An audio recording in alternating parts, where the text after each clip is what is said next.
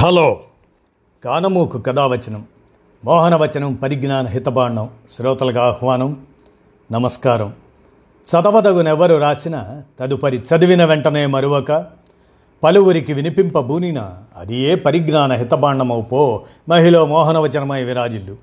పరిజ్ఞాన హితబాండం లక్ష్యం ప్రతివారీ సమాచార హక్కు ఆ స్ఫూర్తితోనే ఇప్పుడు డాక్టర్ దేవరాజు మహారాజు ఉద్బోధాంశం. భారతీయులంతా తాజ్మహల్కు వారసులే అనేటువంటి అంశాన్ని మీ కానమోకు కథ వచ్చిన శ్రోతలకు మీ కానమోకు స్వరంలో ఇప్పుడు వినిపిస్తాను వినండి. భారతీయులంతా తాజ్మహల్కు వారసులే ఇక వినండి.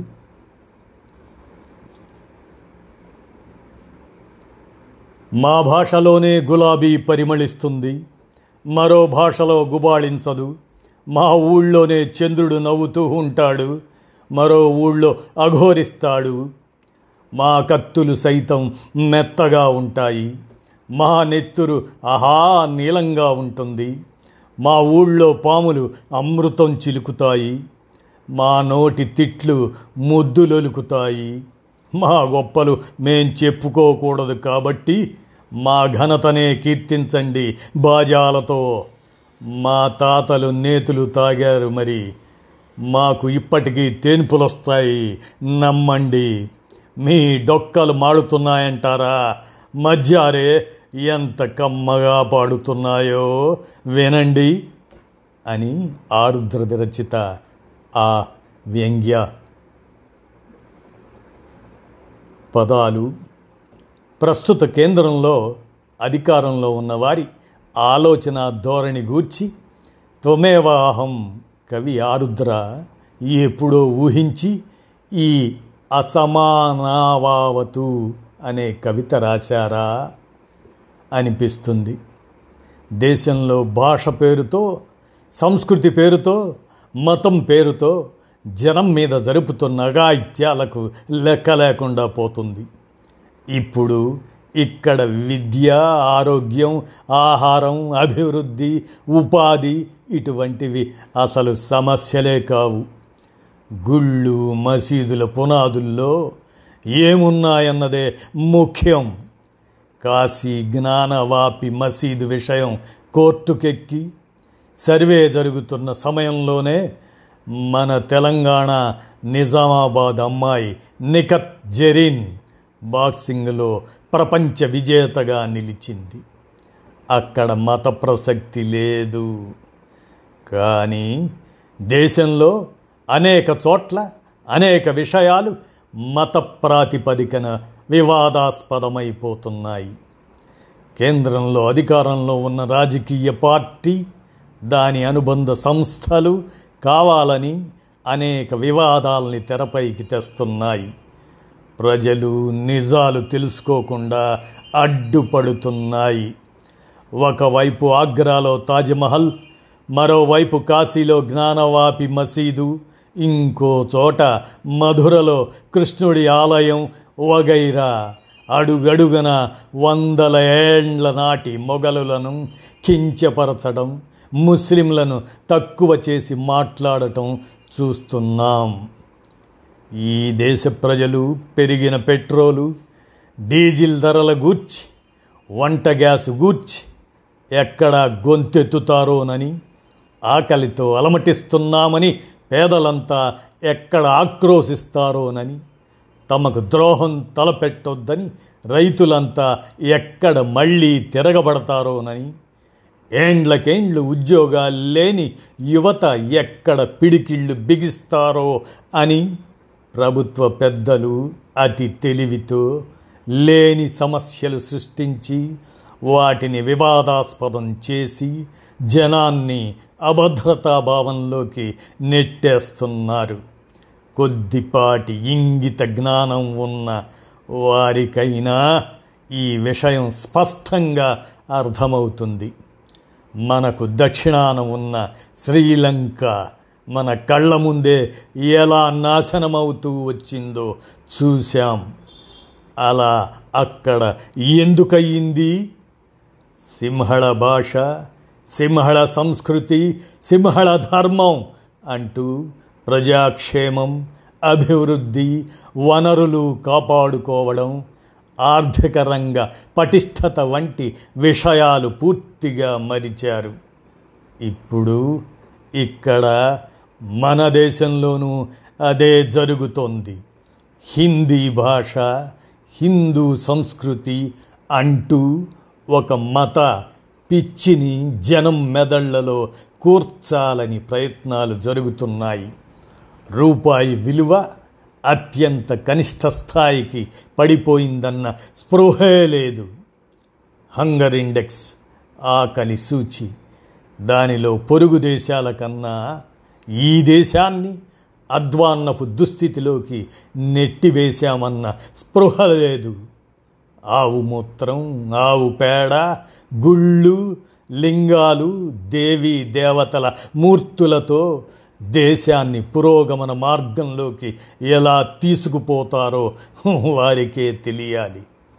దేశం హిందూ రాష్ట్రంగా మారిపోతే చాలు.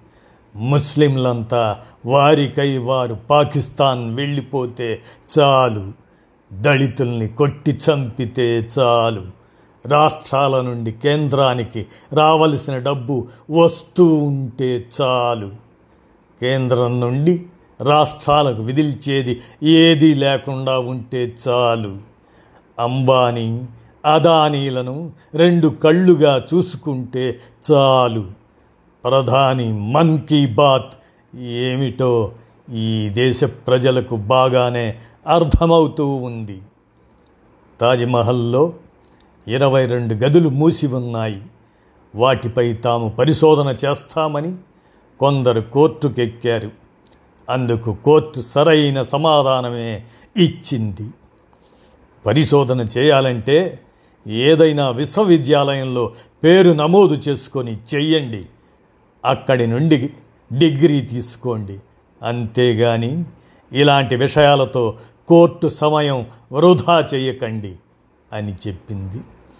దీనికి అనుమతి ఇస్తే ఇదే కోర్టు జడ్జి ఛాంబర్ కింద ఏముందో పరిశోధన చేస్తామని వచ్చినా వస్తారు కదా అని చురక అంటించింది.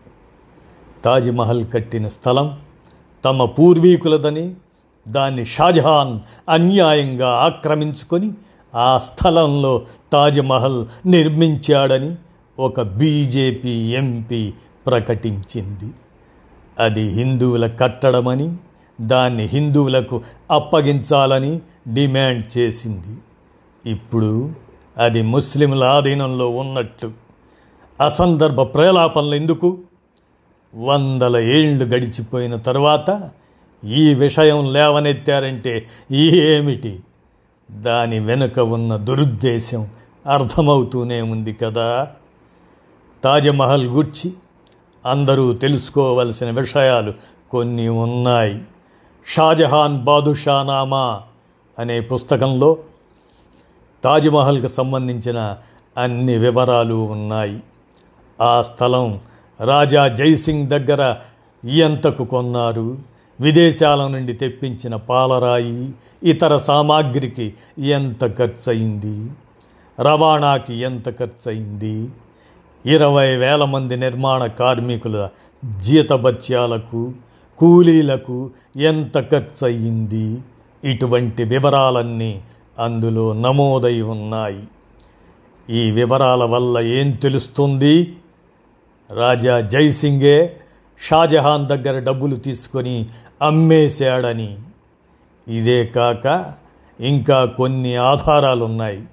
షాజహాన్ పరిపాలనా కాలంలో భారతదేశం సందర్శించిన యూరప్ యాత్రికుడు పీటర్ ముండి తన గ్రంథంలో షాజహాన్ బాదుషా తన ప్రియతమ సహచరి ముంతాజ్ జ్ఞాపకార్థం ఒక దివ్యమైన సమాధిని నిర్మిస్తున్నాడని. ఆ దశలో దాన్ని తను చూశానని రాసుకున్నాడు. ఇదే విషయం ఫ్రెంచ్ పర్యాటకుడు ఎవర్నియర్ కూడా తన రచనలో ప్రస్తావించాడు. తాజ్మహల్ షాజహాన్ నిర్మాణమని అదొక సమాధి అని చెప్పడానికి గట్టి సాక్ష్యాలే ఉన్నాయి. ఇది శివుడి ఆలయం తేజోమహల్ అని చెప్పడానికి ఎట్టి ఆధారము లేదు. ఇంగిత జ్ఞానంతో ఆలోచిస్తే తెలిసేదేమంటే హిందూ దేవాలయమైతే దాన్ని ఇరాన్ ప్రష్యా ఆర్కిటెక్చర్తో ఎందుకు నిర్మిస్తారు? ఆలోచించాలి. వాస్తవ దృష్టికోణం ఉంటే తప్ప భావనలతో సత్యాన్ని బయటికి తేలేం. తాజ్మహల్లో ఇరవై రెండు గదులు మూసి ఉన్నాయని అందులో హిందూ మతానికి సంబంధించిన ఆధారాలు ఉన్నాయని కొందరి వాదన. ఇది సమాధి అని హిందూ దేవాలయం ఏమాత్రం కాదని రెండు వేల పదిహేడులో ఆర్కియలాజికల్ సర్వే ఆఫ్ ఇండియా ప్రకటించింది. సమయానుకూలంగా ఆ ఇరవై రెండు గదులు తెరిచి శుభ్రపరిచి భద్రత కారణాల దృష్ట్యా మళ్ళీ మూసివేస్తున్నామని చెప్పింది. కనీసం ఈ విషయాలు తెలుసుకొని మాట్లాడాలి కదా. తాజ్మహల్ కాదు. ఇది హిందువుల తేజో మహలాయమని పిఎన్ ఓక్ అనే హిందుత్వవాది రాసిన పుస్తకం. పంతొమ్మిది వందల ఎనభైలో నేను చదివాను. అర్ధరహితమైన వాదన అని నాకు అప్పుడే అనిపించింది. ఇక్కడ మనం ఒక విషయం అర్థం చేసుకోవాలి. తాజ్మహల్ నిర్మాణానికి పనిచేసిన కార్మికులు శిల్పులు అధిక శాతం ఇక్కడి వారు. అందులో అన్ని మతాల వారు ఉండి ఉంటారు. వారికి నచ్చిన అంశాలేవో వారు ఆ గోడల మీద చిత్రించి ఉంటారు. పూలు తోరణాలు కలశాలు వగైరా ఉన్నంత మాత్రాన అది ఒక బలమైన సాక్ష్యం కాదు. ఇటీవల తెలంగాణలో యాదాద్రి నిర్మాణం సాగుతున్నప్పుడు కార్మికులు ఎవరో తెలంగాణ చీఫ్ మినిస్టర్ బొమ్మ చెక్కారు. ఈ వార్త పత్రికల్లో వచ్చిందే. తాజ్మహల్ నిర్మాణంలో పనిచేసిన వేల మందిలో ఎవరో కొందరు తమ ఇష్టాలని అనాలోచితంగా అలవోకగా చెక్కి ఉంటారు. ఒకవేళ అది హిందూ దేవాలయం అయితే అది ఎవరు ఎప్పుడు కట్టించారో వివరాలు ఇవ్వాలి కదా. వివాదాలు లేపే ఈ హిందుత్వ అతి మేధావులకు మళ్ళీ ఆ జ్ఞానం ఉండదు. తాజ్మహల్ విషయం వివాదం చేయడానికి వీలే లేదు. ఎందుకంటే అది ముస్లింల ప్రార్థనా స్థలం కాదు. మతాలకు అతీతంగా దేశంలోని అన్ని మతాల వారు అన్ని ప్రాంతాల వారు దాన్ని దర్శించుకుంటున్నారు. ఆ అద్భుత నిర్మాణాన్ని చూసి దేశ ప్రజలే కాదు ప్రపంచ పౌరులే అబ్బురపడుతున్నారు. అందువల్ల ఈ కట్టడం ఒక మతం వారిది అని ముద్ర వేయటం బుద్ధి తక్కువ పని. ఇది భారతీయులందరి ఉమ్మడి ఆస్తి. దానికి దేశ ప్రజలందరూ వారసులే. ఇదే కాదు దేశంలోని అన్ని రకాల చారిత్రాత్మక కట్టడాలు భారత పౌరుల ఉమ్మడి ఆస్తులే. పోట్లాడుకోవలసిన అవసరమే లేదు. తాజ్మహల్ తమదే అని ఈ దేశ ముస్లిములేమైనా ప్రకటించుకున్నారా? లేదే. ధర్మం పేరుతో సనాతన సంప్రదాయం పేరుతో సాగుతున్నదంతా కాషాయ రాజకీయమే. తక్షణం సోషలిజానికి చరమగీతం పాడి దీన్ని హిందూ రాష్ట్రంగా మార్చేయాలన్న ధ్యేయంతో అన్ని రకాలుగా అన్ని వైపుల నుండి ప్రయత్నిస్తున్నారు. ప్రతిపక్షాలన్నీ ఒక్క తాటిపైకి రాలేక బలహీనపడ్డాయి. కాబట్టి వారి ఆటలు సాగుతున్నాయి. అందుకే సామాన్యుల్లోనే చైతన్యం రావాలి. కాస్త ఇంగిత జ్ఞానంతో పనిచేయగల ప్రభుత్వాన్ని ఎన్నుకోవాలి. శ్రీలంకలో లాగా ప్రధాని ఇల్లు తగలబెట్టి మంత్రుల గుడ్డలిప్పి తన్నే పరిస్థితి మన దేశంలో రాకూడదు.